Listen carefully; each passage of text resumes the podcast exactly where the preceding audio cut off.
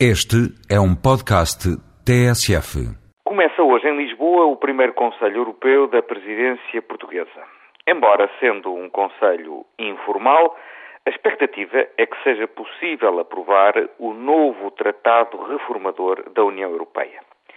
Se assim for, teremos posto fim ao período de indecisão e certa paralisia criado pela rejeição da Constituição Europeia nos referendos francês e holandês de 2005. Abandonada a ambição constitucional do anterior tratado, voltamos ao método dos pequenos passos, tratado após tratado. Mas se o acordo é possível e está ao alcance, é o graças ao mandato aprovado na presidência alemã e à meticulosa e discreta ação da presidência portuguesa nestes últimos quatro meses ao transformar o mandato em letra de tratado. Mas o acordo sobre o tratado não está ainda garantido. Sabe-se do desconforto italiano sobre a repartição de lugares no Parlamento Europeu.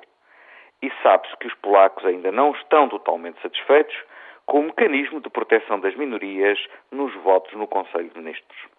Sobretudo sabe-se, isso sim, que no domingo os polacos têm eleições, o que ajuda a adensar a dúvida sobre o resultado deste Conselho Europeu. Estamos, de facto, muito próximos do desejado acordo.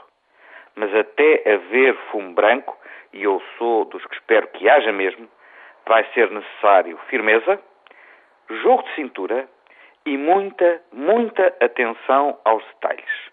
É que, como se sabe, o diabo está nos detalhes.